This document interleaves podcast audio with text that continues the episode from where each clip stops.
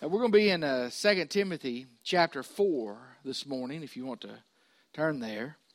Say a word of thanks again to those who fed Charlie's family and uh, took care of that yesterday. It meant a lot to Charlie, and, and that's a good thing. We've had so many uh, that uh, we have helped in the last month that uh, it's been just a November that's just been full of tragedy, and so I appreciate all your hard work in ministering to those families and continue, continue to pray for them. Now, I announced this on, I guess, a Wednesday night or, I don't know, a Sunday something. That we're going to grow stashes for Jesus, okay? Elizabeth said mine is up to being looking like the Frito Bandito, so we're making progress. I'll take that. Someone said, I'm not cutting my beard. Don't cut your beard. Okay? Somebody said, uh, I'm not going to grow a beard. Well, leave yourself clean shaven. But next week, I'm going to have a little sign up sheet. Maybe you look better without any hair. I don't know. They can vote for you instead of the rest of us, uh, hairy. Uh, how do I want to put that? Uh, we better leave that alone, okay? But uh, it'll be $10 that'll go towards uh, missions for the kids' camp next year. And if you want to vote for somebody you think looks good, it's two bucks. And so you turn your your little just turn in two bucks with a note. I'm voting for so and so. At the end of that time, we'll recognize the one who either looks the best or the worst or somewhere in between. Okay, but participate because it's a good thing. Even if you say I can't grow a beard or I can't grow a mustache, just participate. Say I'm going to be clean shaven. You know, or I'm not cutting my beard. I don't care. Uh, we're doing this uh, to raise money for the kids for camp. And uh, so I want you to participate if at all possible, guys. And ladies, if you want to participate, we're not going to discriminate about you, but uh, I have a feeling that's not going to happen. Okay? See, Elizabeth isn't here this morning. I can act up. Second Timothy. Yeah, I got to remember Bobby's back here. To, uh, he's shaking that finger like she would be. Second Timothy chapter 4, beginning with verse 6. I wanted to look at uh, Christian perspective this morning, the Christian perspective. Paul says this to us For I am already being poured out as a drink offering, and the time of my departure is at hand. I have fought the good fight, I have finished the race, I have kept the faith. Finally, there's laid up for me the crown of righteousness which the Lord, the righteous judge, will give me on that day. And not only to me, but also to all who have loved his appearing. Let's pray. Father, thank you for such a great crowd on a Sunday morning. Thank you for the Thanksgiving season. And Father, just thank you that we can come together as brothers and sisters in Christ and worship you. Father, calm our hearts and our minds through the power of your Holy Spirit Make your word come alive. Let it go forth and accomplish what you want it. Focus us on Jesus this morning. You told us that if we gather in his name, you'll be there, so we know you're here. You've told us if he would be lifted up, he would draw men and women, boys and girls to himself, and we want to focus and lift him up. And Father, speak to our hearts in such a way that we'll be obedient to you, not just forgetful hearers, but faithful doers of your word. As you do this, we'll leave praising your name because you alone deserve all the praise and glory and power. For it's in Jesus' name I pray. Amen. Uh, I remember uh, going to New Mexico the first time to meet my uh, future uh, son in law's parents, and we stayed there, and it was the hottest summer on record, and nobody has conditioned air. That's air conditioning, you know. And uh, so we went out on a mesa one morning, and and they were showing you know up on this mesa this tall flat thing, and you could look out and just see for miles and miles. And he said, "You see the Rockies right over there, and it's sort of hazy and sort of a little bit of clouds. You couldn't. Say, I just don't see them." He said, "We'll try again later in the week." And we came back a couple of days later, really early in the morning, and and and it was so clear, and you could see those mountains rising purple in the distance. I mean, it gave a whole new meaning to how far you could see when he told me they were several hundred miles away. And I thought, what a view. And you see, as far as the Christian perspective, I could have called it what a view of life. You know, how do we see life, I think, is often determined uh, on what we're living for. See, Paul wants us to know that faithfully living for Christ changes life's perspective. Faithfully living for Jesus changes life's perspective. Here, here's, here's what I mean uh, Gandhi, uh, that Hindu leader, uh, the one who was a pacifist, the last year of his life was filled with writing in his journal, and one of the last entries said this All around me is darkness. For the first time in 50 years, I feel no hope. I don't know what I'm going to do. We could go to P.T. Barnum. Uh, the last night of his life, he died with one question on his lips What were today's receipts at the greatest show on earth? We could go to uh, uh, R.G. Lee on his deathbed, raising his hands and saying, I see the lights of glory, and it's more wonderful than I ever imagined. Or you could come to the life of Paul, where he says, I have fought the good fight, I have finished the race, I had kept the faith, and there's laid up a crown of righteousness, which the Lord the righteous judge will give to me on that day, and not only to me, but all who have loved his appearing. See, when we faithfully live life for Christ, it changes our perspective. And so, what do you see when you think about life? And I'm going to mention some things from this scripture. First of all, I think when we see life from a Christian's perspective, we have a grand view of what life really is. We have a grand view of what life really is. Look at verses 6 through 8 again with me. For I am already being poured out as a drink offering, and the time of my departure is hand is at hand. I have fought the good fight. I have finished the race. I have kept the faith. Finally, there is laid up for me the crown of righteousness, which the Lord, the righteous judge, will give me on that day. Paul had a view of life, and, and we need to remember what he saw. You see, for Paul and what we should be, life is a cause to which one is committed. Paul is writing to Timothy to encourage his young minister, his spiritual son in the faith. Paul is in a Roman prison, in a dungeon. He is, has no hope of release. He has resigned himself to the fact that he is going to die.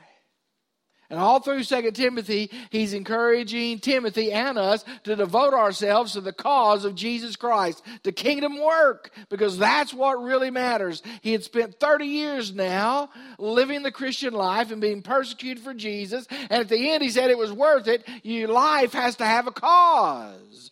What are you living for? He says, I'm already being poured out.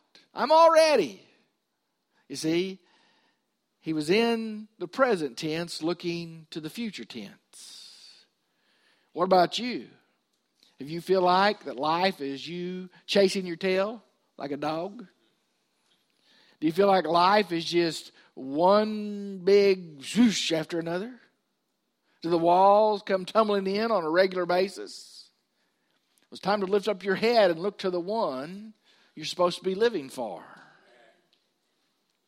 But not only that, life is a struggle against opposition.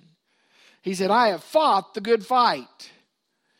See, Paul saw life like a warfare. He uses, he uses uh, uh, sports terms here. I fought the good fight. I finished the race. Paul was an armchair quarterback, is what he would have been in our day. He liked the games. We know that he obviously wasn't that way, but he liked it. And he thought that life was against opposition. In other words, their enemies outside the church, their enemies inside the church. They, uh, they, they oppose Paul and his work efforts for the church. They're going to oppose us. We need to understand something. In this life, we will have trouble, but Jesus said, Be of good cheer. I've overcome this world. This isn't all there is. You see, the tempter came to Paul at different times, getting him to try to quit. Three times I asked the Lord to remove this thorn in my flesh, and he said, My grace is sufficient for you, and left Paul right where he was. Now, I want you to hear me. You're going to hear that. You're not going to hear this on TV and radio very often. Sometimes God leaves us in the circumstance we are in because He has a purpose to lean on His grace and to learn to trust Him. But we have life's perspective when we lift up and we remember that life uh, can sometimes be a warfare, and it is a warfare. It's a spiritual warfare. That's why He told us to put on the whole armor of God. Never forget that we don't fight against flesh and blood, but against principalities, against powers, against spiritual wickedness in high places. Your battle is to be done with the Word of God and with prayer. Never forget that. Just as my battle is and Paul's battle was. But see, life wasn't just a cause to commit one to, it wasn't just a struggle against opposition. Life is a game to play. What do you mean a game to play? That's a terrible view, Brother Gary. But you see, he said, Finally, there's laid up for me the crown of righteousness, which the Lord, the righteous judge, will give me on that day. You see, Paul saw them give out the laurel wreaths at the races. Those laurel wreaths, they would struggle, they would fight, they'd put all their energy into winning the race because that represented you were one of the champions of Rome even though it faded away. And we, we, we struggle, we play a game uh, to win it all. You see, I think when Paul is talking about those things, he's not just talking about, you know, uh, that it's just, oh me, it's, it's just so hard. I think he's talking about the effort, the discipline, the consistency of keeping on, keeping on. You see, they had to train as athletes to win those races. Those races were important to them because if you won those races in certain games, you didn't have to pay taxes anymore. I might even start running for that. but I doubt it. You see, but sometimes we just don't get the point because of our view of Jesus. We, we forget that we're supposed to have a grand view of life because we belong to the one who's the Lord of life, not of death, but of life. But we don't get the point. It's sort of like the fellow who was trying to rehabilitate his friend who was an alcoholic. And so he, he got one of them earthworms like Sandy Groves and he put it in a glass of water. He just wiggled and wiggled and wiggled and he took it out and he put it in a glass of beer and it died. He said, Do you get the point, John? John said, Yeah, if I don't drink lots of beer, I won't have worms. John didn't get the point. Now, listen to me. What view of life do you possess?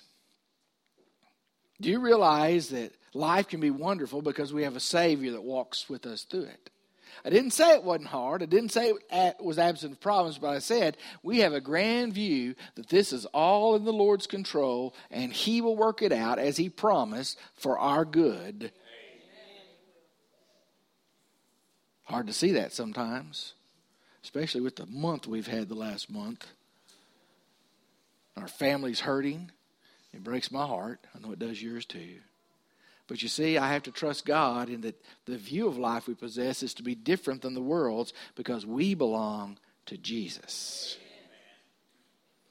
The second thing that I see here, we have an encouraging view of what death really is. An encouraging view of what death really is. He says, I am already being poured out as a drink offering, and the time of my departure is at hand. I'm already being poured out as a drink offering, and the time of my departure is at hand. First thing I want you to know death is an inescapable experience. The last time I checked, death claims 100%. Unless Jesus come back, and he could, unless he comes back and interrupts the process, we are all going to die but you don't have to be afraid of it.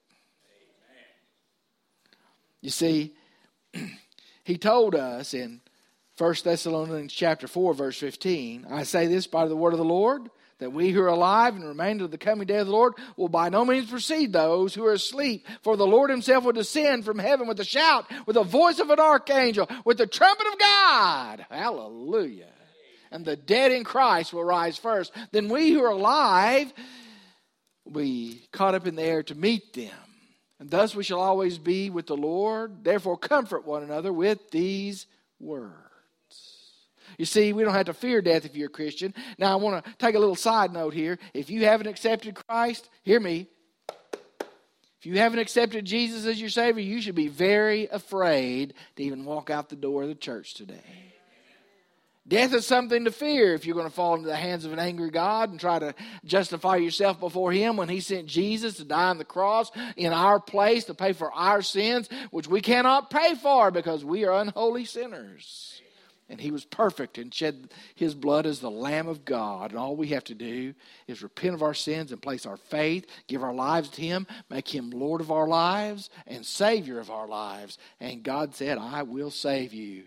Whosoever shall call upon the name of the Lord shall be saved. Then you don't have to fear death.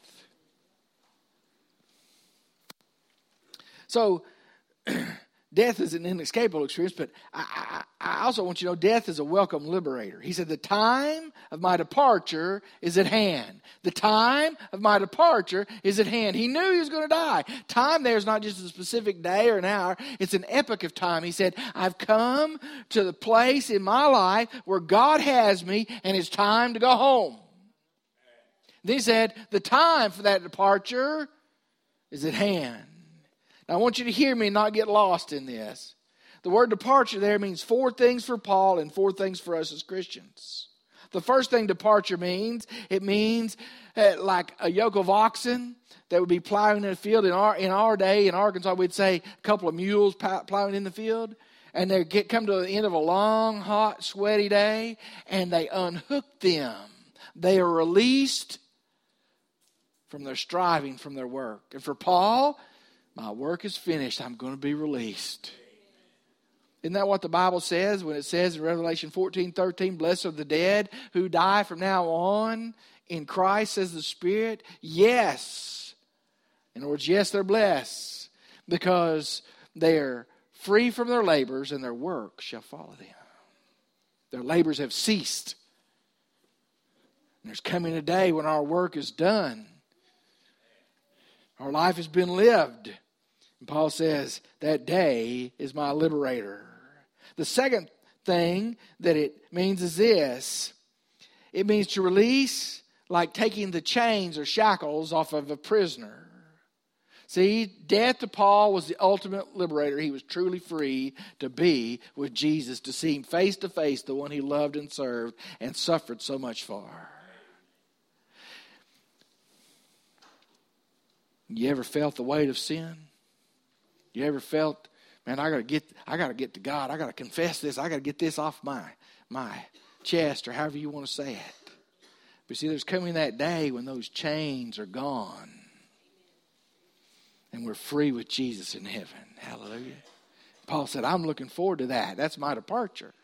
The third thing it means is, is to take up tent pegs. Now, a lot of us have decided that camping isn't in tents anymore. Praise the Lord. We take up those tent pegs and we pack everything up and we go.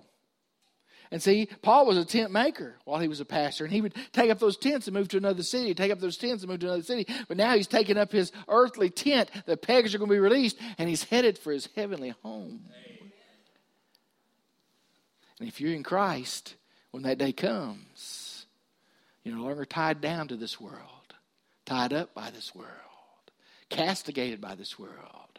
You're packing up to go home to the real world, to our eternal reward. The last thing that this means, this, this departure means, is this it means to loose the mooring ropes on a ship. And it's not just so that you drift around, but it means that ship is sailing for a safe harbor and is going to arrive safely. Death is nothing to fear for the Christian because it takes me out of this hard existence to the presence of Jesus. Home, heavenly home, safe harbor. He's the anchor of our souls, y'all. Paul said, I know whom I have believed in and am persuaded that he's able to keep that which I've committed unto him against that day. What have you committed to Jesus? Your eternal soul. Told somebody, telling me, I just going to think my way's right, and your way's wrong. I said, I didn't know you were such a gambler.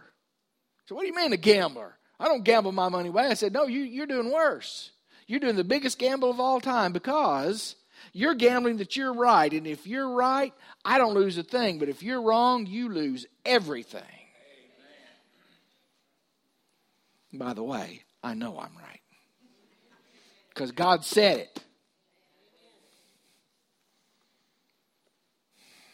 So you see, it's an encouraging view of death. But it's not just a welcome liberation, death is a free act of worship. Paul said, I'm already being poured out as a drink offering. See, we don't understand that unless we've read a lot of the Old Testament. Numbers 15, 1 through 10, the Israelites were supposed to offer uh, an offering. They offered the burnt offering, where it's all to God for our sins. And then they offered the grain offering for the blessings of God. And then they offered the drink offering, the, the libation that represented the Spirit of God anew in our lives. And he said, I'm already being poured out. And you see, all those offerings were during a worship service. Death itself was a worship service for the Apostle Paul. Can you imagine that? Now, I'm going to tell y'all something. If I die before a bunch of y'all, I don't want one of these caskets down here. I don't want a bunch of moaning and groaning. I want y'all to have me a big old uh, party over there in the fellowship hall and have a meal and say, Hallelujah. He gone home. Now, Elizabeth's going to cry a little bit. I don't know why. Well, she'll see me again. But you understand, I, I don't want all that. Yes, it's respectful. Yes, it helps the family do it. Yes, it helps friends do it. So if they have to do it, Brother Ronnie, let her do it. But when you get over there, you say, Do you remember how much that boy liked to eat? You have a party, okay? Chocolate pie, spaghetti, and some fried chicken. Woo! Because I know that that's what my mama's going to have when I get to heaven. Maybe some fried fish and deer meat and you know, some other things. We see it's an act of worship, and he's talking about being poured out. But see, it really spoke also of Paul's type of death. Now, I want you to hear me. I'm already being poured out, I'm facing death. As a Roman citizen, he could not be crucified. Church history tells us that Peter was crucified, even though he's scared to death of it and denied Jesus three times and then was reinstated. He was crucified upside down because he wasn't able to do it, wasn't worthy to do it like his Savior. Paul couldn't be crucified. He's a Roman citizen. They took him out and lopped his head off. His life poured out. Just as it had poured out for Jesus for over 30 years when you read about his life and all the churches he started, all the beatings that happened to him. You see, he did that with a proper view of death because of his relationship to Christ. Now, hear me. You say, Well, I'm not ready to go today. I understand that. That's great. But are you ready to go if it happened today? You better make sure. Because if you're not ready today, you're not ready ever. I'm working on a sermon. I started to preach it today, and God said, No, get the one that you already got done. And it's one breath away from eternity, because that's all we are. See, the last thing is this we have a thrilling view of eternity. You see, we don't get a full picture of heaven, but we get glimpses. This is one of those glimpses. A thrilling view of eternity. He says eternity in heaven will be a fuller encounter with the Lord.